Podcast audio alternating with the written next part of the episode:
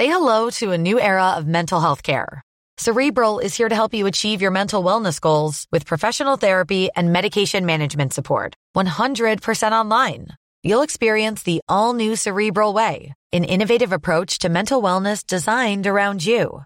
You'll get a personalized treatment plan from a therapist, prescriber, or both in a safe and judgment free space. Your cerebral therapist or prescriber will outline a customized plan with clear milestones along the way so you can get to feeling your best. With Cerebral, you're not alone in your mental health journey. We're here to empower you to live a fulfilling life. So take that first step towards a brighter future and sign up today at cerebral.com slash podcast and use code ACasts to get 15% off your first month. Offer only valid on monthly plans. Other exclusions may apply. Offer ends July 31st, 2024. See site for details.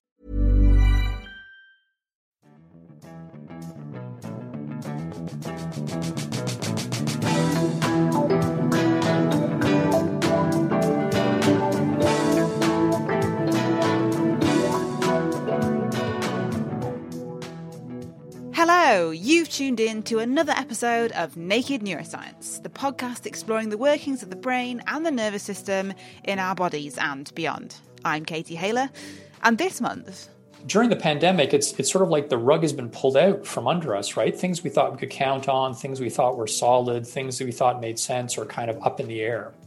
That is maybe a less commonly thought of contributor to boredom. we're boring into boredom. What actually is it? Should we embrace it? Should we avoid it? How do you get through it? I'm on a mission to find out.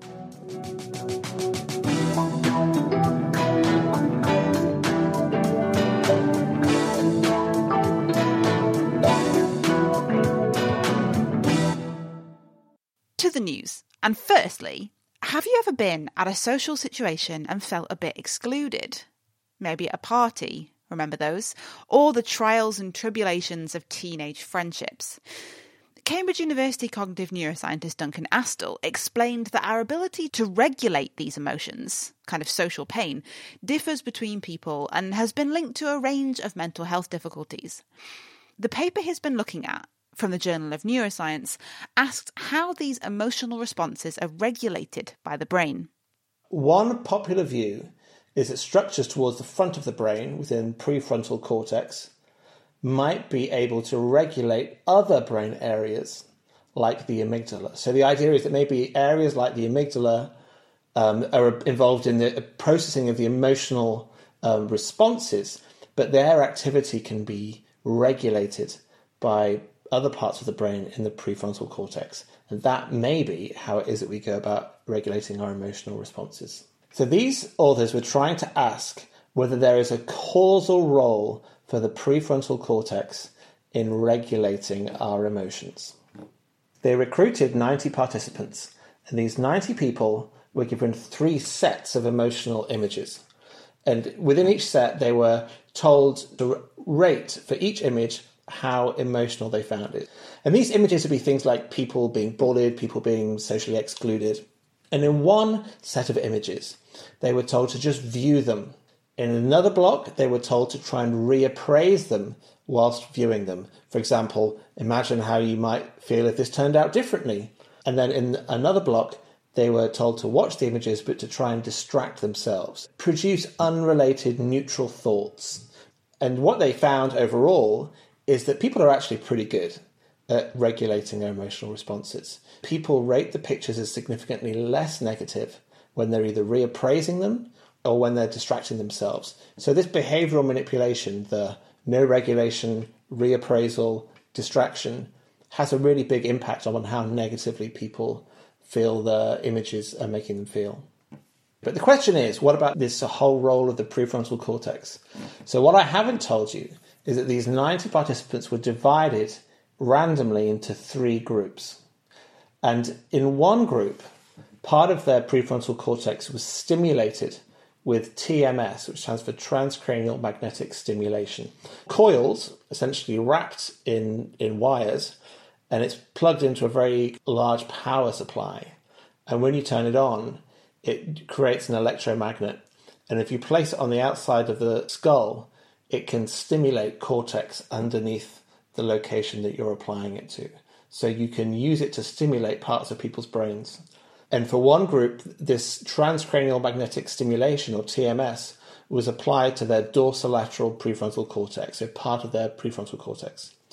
A second group had a different part of their prefrontal cortex stimulated with the TMS, called the ventrolateral prefrontal cortex, so that's ever so slightly lower than the first location.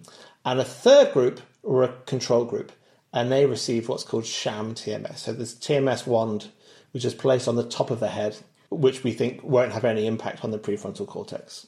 What's the hypothesis? Is it that increasing activity in these brain areas will stimulate the brain and therefore you'll see a increased effect of this emotional regulation? It's a very good question. If you read the TMS literature, you find that you get some studies where doing the TMS seems to make things worse.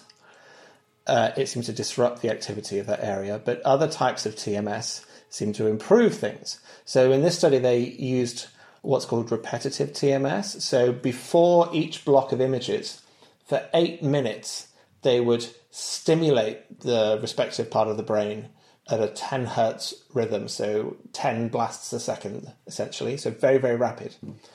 And the idea behind that kind of TMS is that it might well provide a kind of facilitatory effect on brain activity.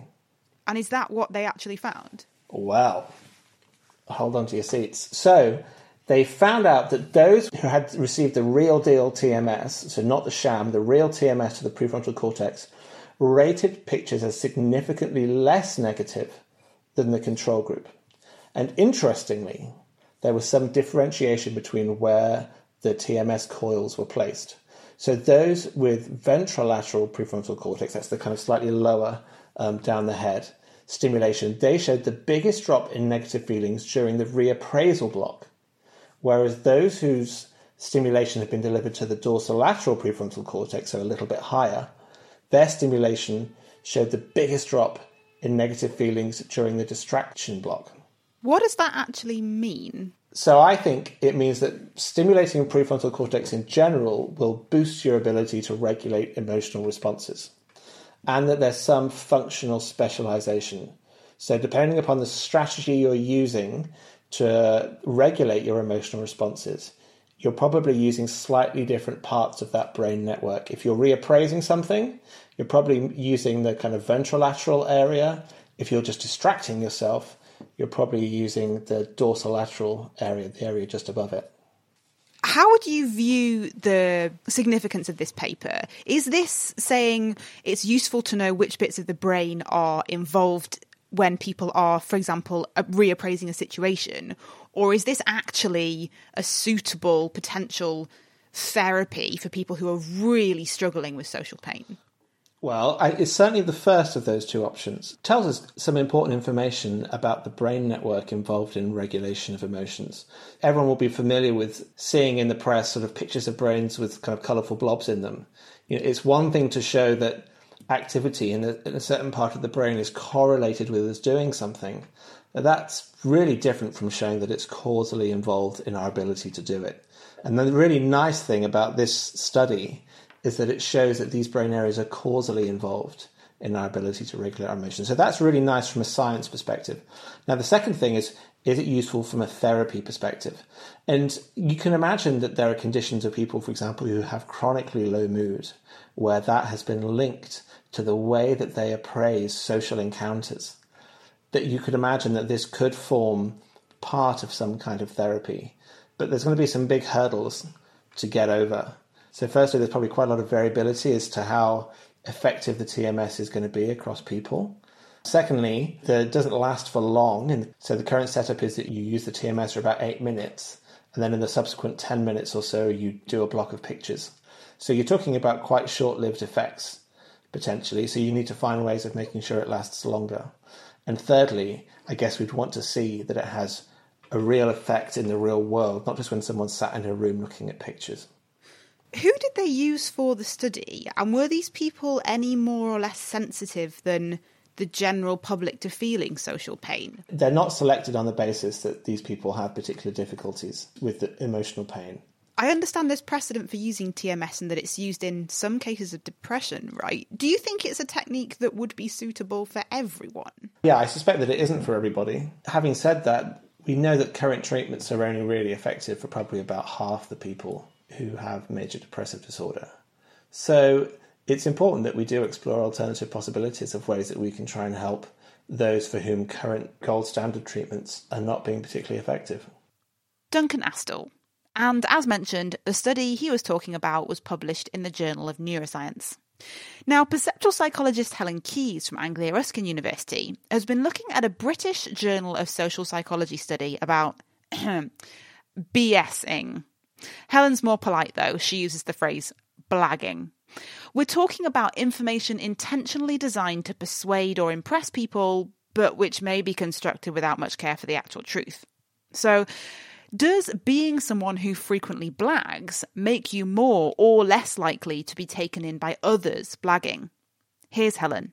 People who report that they frequently engage in lying behaviour also report that they themselves are very difficult to deceive. That is, they think they are better than average at detecting lies. But the evidence on this remains quite mixed.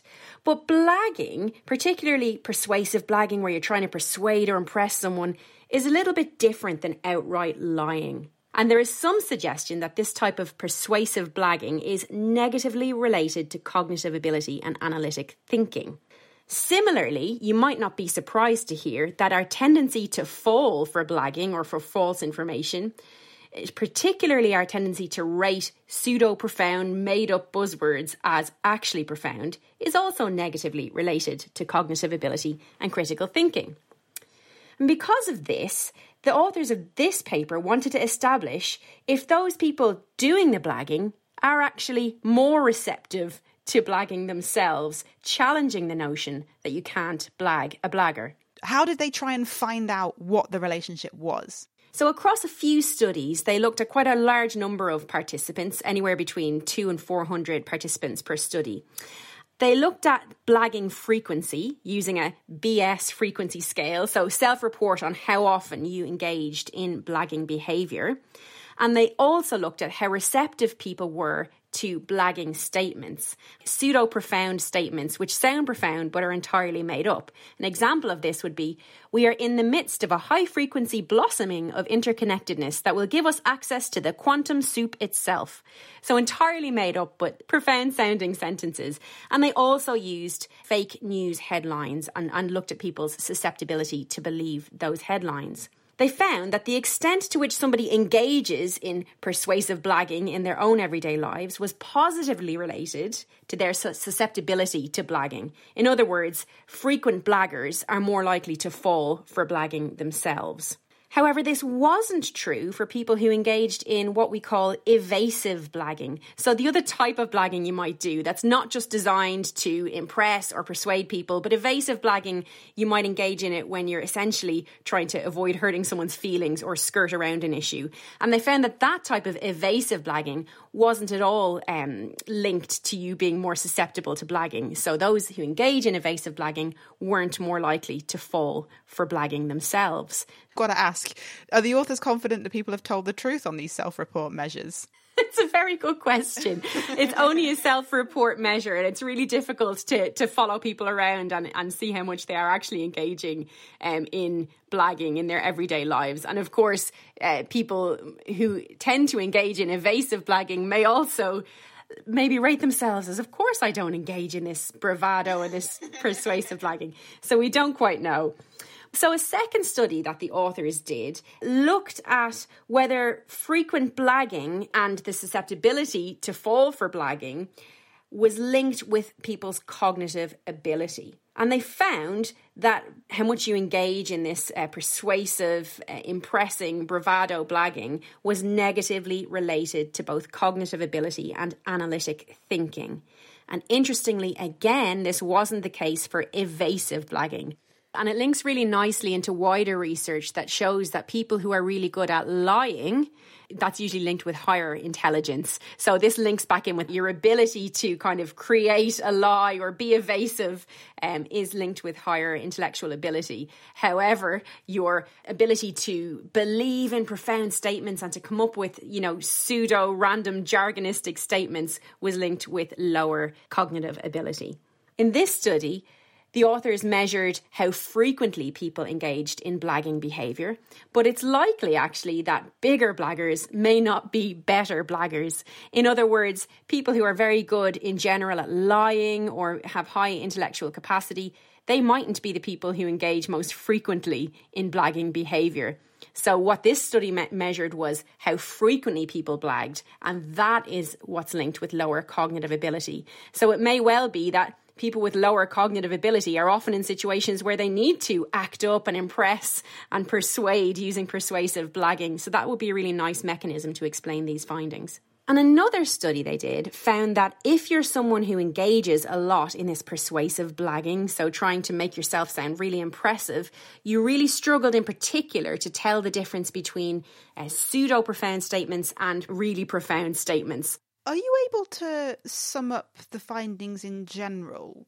So essentially, those who engage quite frequently in persuasive blagging are very much themselves more susceptible to blagging. So you can indeed blag a blagger.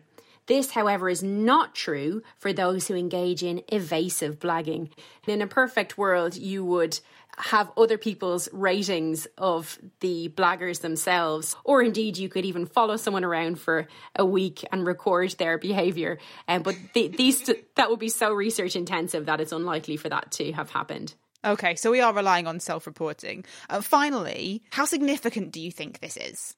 I think it's nice because it shows that in a way we have a blagging blind spot. So we may think that we ourselves are hugely profound and persuasive um, without taking time to reflect that we may be the very people who are falling for this pseudo profound language all around us. So it helps us to be a bit more reflective about what we are taking in. The other thing I'd like to add is that blagging is really dangerous because even though the initial blag or the initial BS might be intentional, the spread of it is often not. So people who are very receptive to blagging and BS may very well believe what it is that they're spreading and be taken in and therefore spread that information much further. So I think this susceptibility to blagging is really quite interesting and will be good to follow up on and look further into what personality traits, what cognitive traits in people make them quite susceptible to blagging and what it is that can be done to particularly tap into that population um, to help them understand the facts of the matter a bit better. Helen Keyes, commenting on that study from the British Journal of Social Psychology.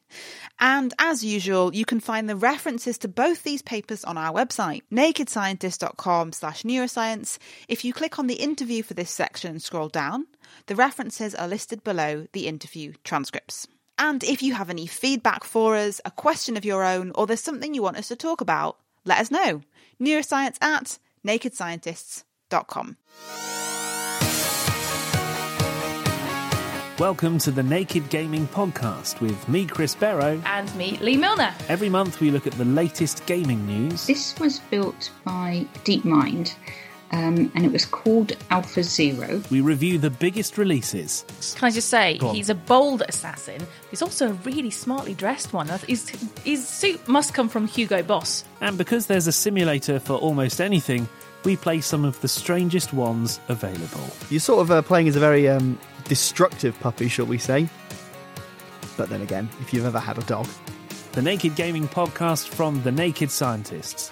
Download it now wherever you get your podcasts.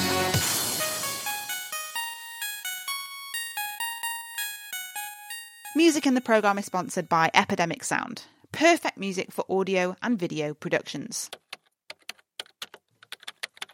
It's mid afternoon, the to do list is half done, your mind wanders. and time starts to slow. I find feeling bored really challenging. And judging by phrases like dying of boredom, I'm not the only one. The COVID 19 pandemic and the accompanying lockdowns and challenges to our normal ways of life have hit many of us with a whole variety of emotions sadness, fear, anxiety, and for some of us, at times, boredom. I know I'm not good at being bored, so for the rest of this episode, I'm going to try and understand boredom better. But before we dig into the science on the subject, let's meet someone else with boredom on the brain. Art historian Julian Haladyn from OCAD University in Canada is fascinated with boredom and recently expressed his views on COVID lockdown related boredom in an article on the Conversation website. So I asked Julian to elaborate. It's a little bit of a mash between personal experience, as you say, and trying to reconcile some of the work that I've done with boredom in the past. This idea, if we could define boredom uh, in its most basic as a kind of a lack of interest at a very core level of the self, what I've noticed with a lot of my colleagues, friends, and in a lot of the um, media related texts, even critical texts that I read, there seems to be a general sense in which this is no longer just a singular event you know you go to a movie you're bored you get up and you leave. Whereas i find with at least a couple of my colleagues i've had conversations with them about binging television shows and they would tell me that they just can't maintain a level of interest in it. And so i say so you stopped watching it? And they say no they just started watching five others. And there seems to be this tendency to what i talk about in the article is a folding where instead of one experience, it becomes multiple over and over. And for me, this is why I ended up deciding to kind of give it its own little term, COVID boredom, because of this very unique and interesting way of folding different experiences of boredom on top of each other. You're an academic and you teach students. You relate boredom in the article to this fear of missing out on things that are going on or might be going on in the future. I will say, I do think that it relates to more than just younger students. I know a number of retired professors who feel like, you know, especially at an older age, that they're missing out on vital years of their lives. But in terms of younger students, this has been a phenomenal issue in the way that it's asked questions of them that I don't know. I've never had to deal with those. And that is, you know, do I go on to grad school now? Do I put it off? Do I do my PhD? Do I put it off? And there is a general sense in which, for a lot of these students, and some of them have spoken out, and there are a lot of articles written on this, they really do feel like their lives are completely being put on hold. And this is not only in education, but, you know, again, through many articles talking about problems of dating, talking about issues getting on with your career, doing basic things. All of these are paused in a really key way. You mentioned the idea of life being on pause, and from what I understand, you're actually focusing on this idea of a paused kind of here and now, and you're writing a book about this. So, what are you hoping to achieve? To capture something that feels very unique to me. In the research that I've done on writing in previous pandemics, I haven't seen it either. There seems to be two different kinds of writing on pandemics. There seems to be ones that focus on how this came about, diagnosing it, giving a prehistory, and then those who that are predictive, that look to the future, the kind of past. And in COVID, I, I found this exactly the same. Uh, I've read a number of books on this and at some moment in time, almost all of the authors will say in a post COVID world or after COVID. And it became really a, a, big interest for me to not think about that and to try to accept where I am now and write about that. And the concept of the pause became the, the kind of fulcrum for me because of the fact that it was a term that's been used a number of times uh, in the media. It was used by my own institution. We were put on pause. Um, the National Hockey League, the NHL, um, they they were put on pause, and just this idea of the pause button, which is just such a fascinating concept. You hit pause, and then the assumption is when you hit the pause button again, everything just continues where it was. And I think that very problematic conception is leading to a lot of the psychological issues with this prolonged pandemic that a lot of people are faced with. I guess the reality is a lot of things aren't going to be the same when you unpause life, as it were. Exactly. And I think at some level, we all know this, and I think it's becoming increasingly a reality. But at the same time, making that reality part of our own lives is not easy. And I think until we're forced to do it, until there is a post COVID world, all we can do is just imagine. And you know, there's a lot of writing on imagination and pandemics and the way that imagination runs wild and it can do pretty crazy things, which is where boredom also comes in as a kind of foil for imagination. Julian Haladyn from OCAD University in Toronto. And you can find Julian's article on the Conversation website. I'll put a link to it on our show page at nakedscientist.com. So let's get into some science. John Eastwood of York University, also in Canada, is a boredom expert. He's a researcher in cognitive science who also trains psychologists and he works as a clinical psychologist seeing patients. So I asked John to help me get to grips with the bare bones of boredom. Boredom occurs when our mental capacities are underutilized and we desperately want to be doing something but don't want to do anything that's available. It's like we can't muster up an actionable desire, you might say. And boredom is associated with slow passage of time, difficulty concentrating, a sense of meaninglessness, and also oscillating energy levels, maybe restless at one moment and then listless the next. Boredom uh, is importantly different from apathy. When we're apathetic, we're content with the status quo and we sort of desire for nothing boredom is also different from frustration because when we're frustrated, we have a clear desire to be doing something in particular, but we're blocked in that pursuit of that activity. Tolstoy uh, famously summed up boredom as the desire for desires.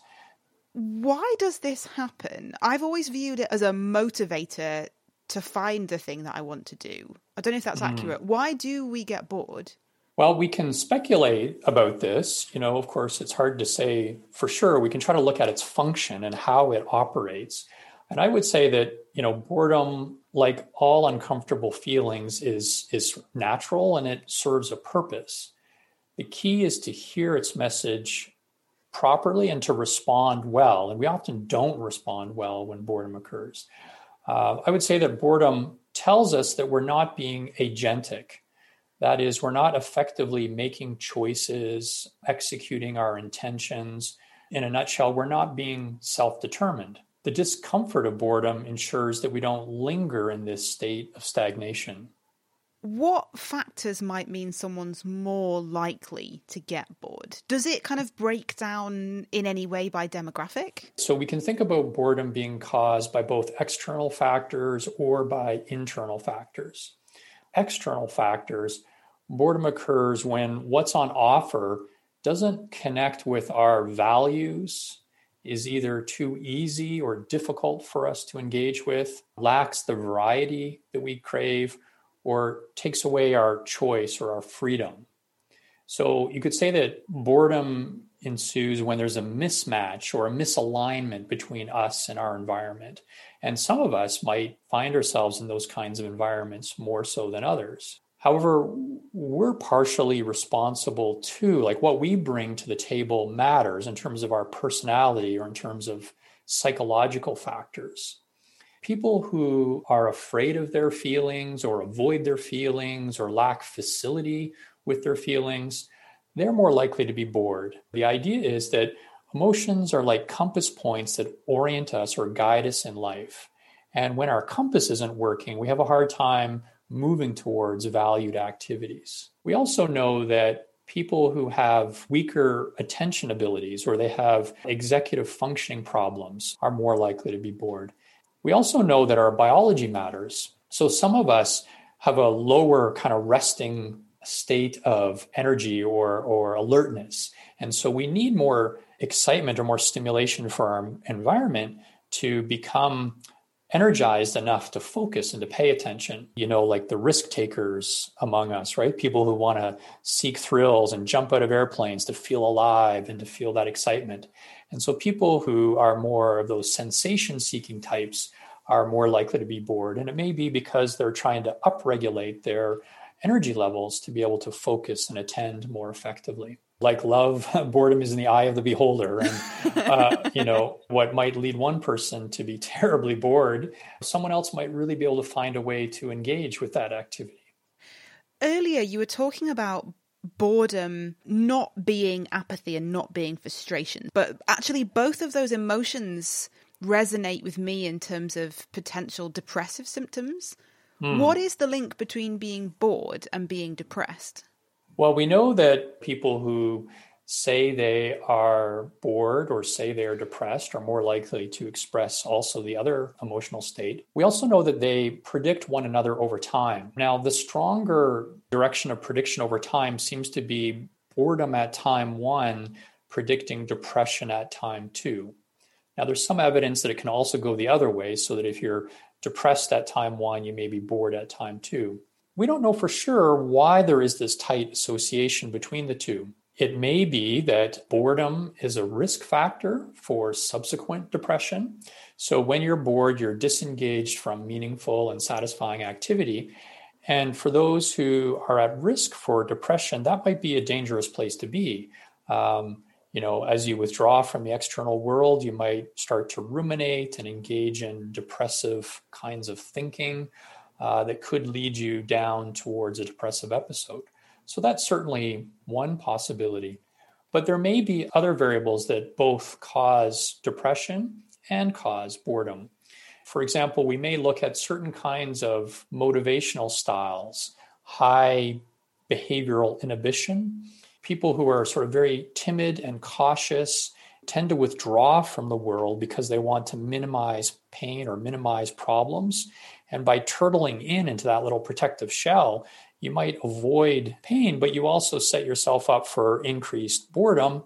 And that could also be a factor contributing to depression. And there are other possibilities related to motivation and self-control as well. But, you know, to be honest, we don't know for sure why the two are so closely related. And we also, importantly, know that they're different. Boredom is not a mild version of depression. They have very different defining features, and our self report tools that we use to measure both of them have been shown to be psychometrically distinct. And what that simply means is that we can do some fancy statistics and show that our boredom tool is not getting confused and actually picking up depression or vice versa. They're actually cleanly assessing discrete things, boredom and depression during the pandemic, the thing that we might go to quickly in our minds is say, oh, well, I'm bored because I have fewer opportunities for things to do. And indeed, you know, it's hard to want to do what's available when there are fewer options, right? So you can get caught in that desire bind we spoke of earlier. But there are other factors that we know contribute to boredom that might be occurring during this pandemic. People who feel that their life lacks meaning, lacks uh, any kind of organizing principle are more likely to be bored. And you know that's been been shown even in the lab. During the pandemic it's it's sort of like the rug has been pulled out from under us right? Things we thought we could count on things we thought were solid things that we thought made sense are kind of up in the air. That is maybe a less commonly thought of contributor to boredom during the pandemic time. Another one is emotional trauma. People who go through traumatic events uh, actually report more boredom. And that again might be very surprising for people to think about. But if if you think about what happens during an emotional trauma, people often become numb or kind of emotionally flat. It's like they disengage from their emotions. And then because they're numb, they're then without their orienting mechanism to help them move towards meaningful activities. This is one thing that we've been studying uh, during the pandemic ourselves, and our research uh, hasn't been published yet. We're just finishing the analysis and the write up of our results. But so far, what we're finding is that we did a longitudinal study where we tracked people over time. People who had the most emotional upheaval and difficulty because of the trauma in their life, because they had this difficulty at time one, We then looked at time two to see how well they were able to regulate their emotions. And then at time three, we looked at how bored they were. And what we found is this pathway from emotional upheaval, emotional trauma, to poor emotion regulation, to enhanced boredom. Interestingly, then, it's not just a lack of opportunities during lockdown that might mean we're a bit more bored at the moment. John Eastwood there from York University in Canada, and we'll be hearing more from John later on. But this is a neuroscience podcast, and I want to know about the bored brain. Luckily, so does cognitive neuroscientist James Danckert from the University of Waterloo, also in Canada. It's a very Canadian based show this month. And James told me about the neuroscience evidence base around boredom, and it's not exactly vast. There's really very little so far that's been done on the neuroscience of boredom, on the brain signals that are associated with boredom, we have a handful of studies that look at the electrical signals that come from the brain when we make people bored. Those are, have sort of variable results. And then we have a handful of studies that have put people in MRI scanners and looked at the brain activity associated with boredom in that instance. And what we know from that is that a particular network of brain areas is commonly activated when people are bored. And this is a network that's called the default mode network. And it's a group of brain areas that are associated when there's nothing outside there in the world for you to do right now. So think about things like daydreaming or mind wandering or things that you have to do in the future. You don't have a task in front of you right now, and so you sort of reflect internally the thing that's interesting about finding that part of the brain or that network in the brain activated when you're bored is that typically there is something for you to do when you're bored. And so when we looked at this, we had people watch a movie of two guys hanging laundry. And so there was a, you know, something for you to watch, something for you to try desperately to engage in. But it was so boring that you activated this network that's normally associated with um, instances where there's nothing for you to do. And in our neuroimaging study, when we looked at the boredom mood induction, we found that there was one particular part of the brain, a part known as the anterior insular cortex, that was downregulated when people were bored. So, what I mean by that is that that area was reduced in activation relative to uh, other parts of the network when people were bored. And we know that that part of the brain is important for representing things that we think out there in the world are behaviorally relevant to us. You know, if something happens in the world that we think, oh, I better attend to that, or I should, you know, pay, um, you know, more attention to a particular event in the world, the anterior insular cortex is often important for signaling that importance, that need to attend to something. And so when we make people bored, that part of the brain just uh, seems to shut off. Um, and so there's a lot more to do to try and understand what might be going on in that part of the brain when we're bored, but it's certainly uh, one place that we're interested in looking more deeply. Curious to see just how boring this video James is talking about was, I gave it a watch. So there's two blokes with a laundry area and a bunch of presumably wet clothes. It's quite a mundane activity they are very slowly hanging the clothes. Yeah, there's not much else to say. It's pretty dull. There's still an enormous pile of clothes on the area, and they're just moving around one or two pieces. This is painfully slow laundry hanging. I'm getting annoyed just watching it because I could do this so much faster. I'm really losing interest in this now. James, I have watched that video. It was extremely boring. I go as far as to say painfully boring, actually, because the blokes putting up the laundry were not doing it in a very efficient way. I found myself getting slightly frustrated and had to stop, but I guess that's probably the point. I have to confess, I have never watched the movie all the way through because why would I? I don't want to make myself bored. and my graduate student, Colleen Merrifield, made the video um, for a study that we published in 2014. But I have been told many times, particularly by women, that the two guys hanging laundry are doing a horrible job. So when I heard that, I made myself watch at least 15 seconds of it. And to my eye, unsurprisingly, I, I couldn't figure out what they were doing so badly. What? Oh, well, like I said, I, I only watched I only watched uh, 15 seconds of it. So, actually, looking at the bored brain can tell you a certain amount. What is understood about boredom from analysing people's behaviour? We look at this from the point of view of what we call individual differences. You know, what is this sort of boredom prone person personality like? And there's still, again, a lot more to do. But we know, for instance, that people who struggle with self control tend to, to also be boredom prone. Um, we know that people who are boredom prone also struggle with other aspects of their mental health. So, um, rates of depression and anxiety are higher among people who are boredom prone.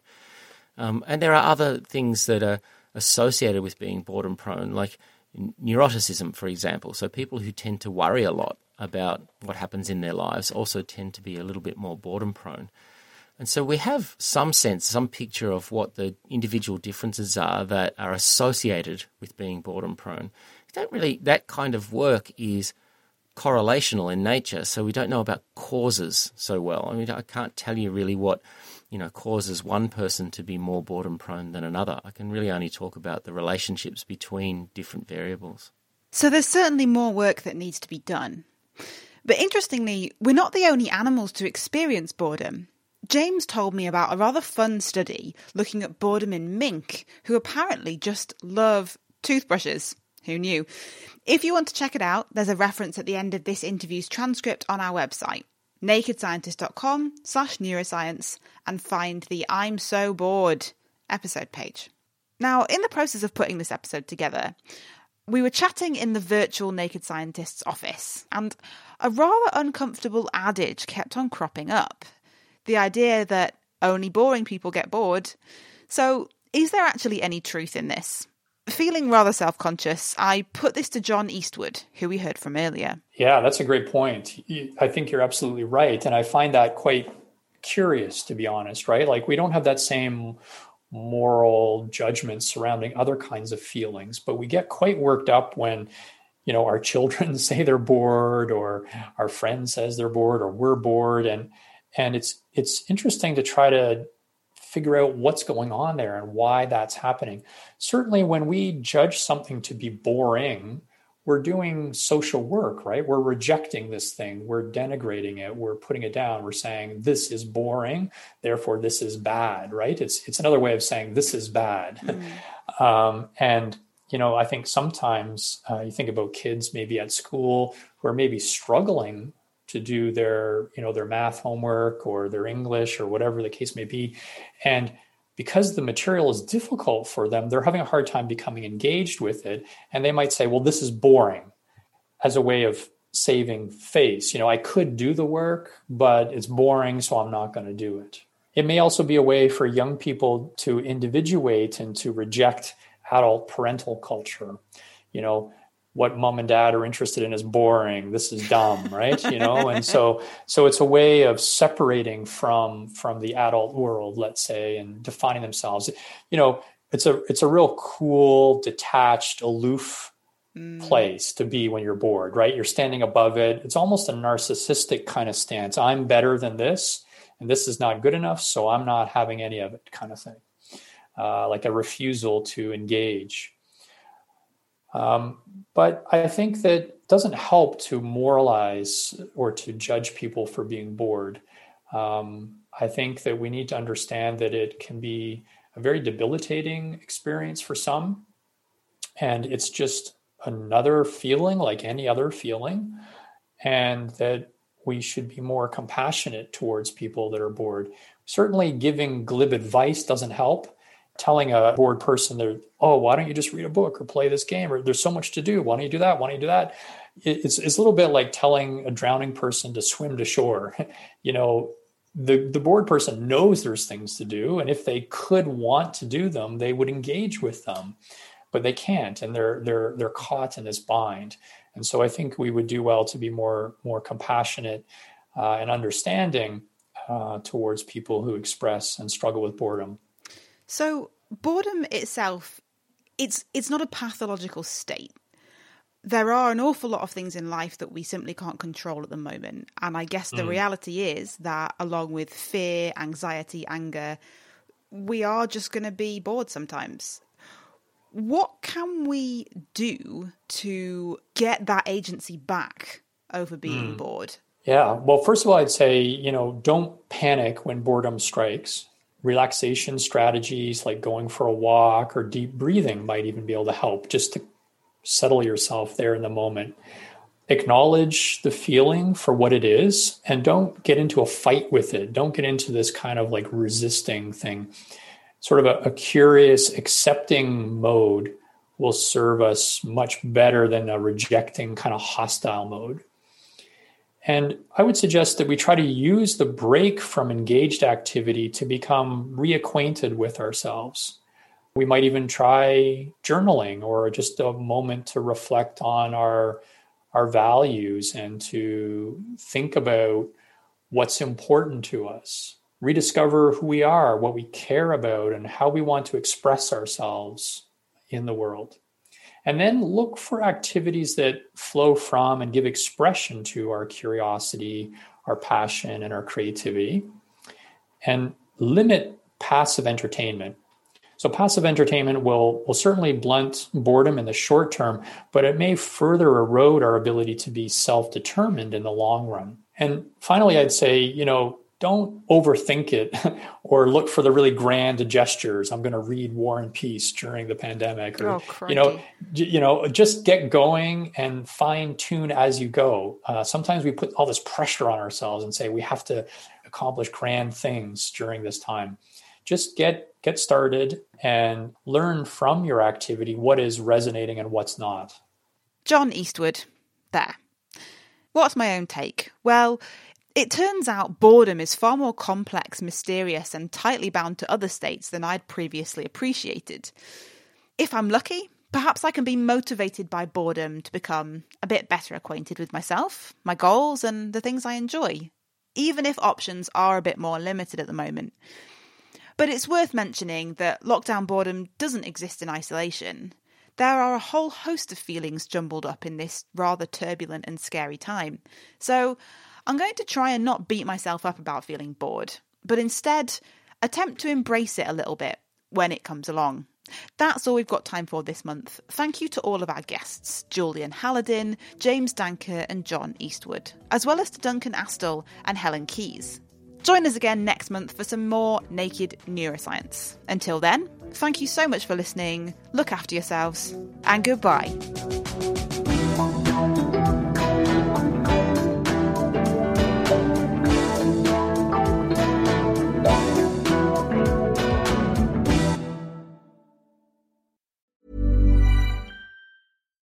Thinking about your next career move in research and development?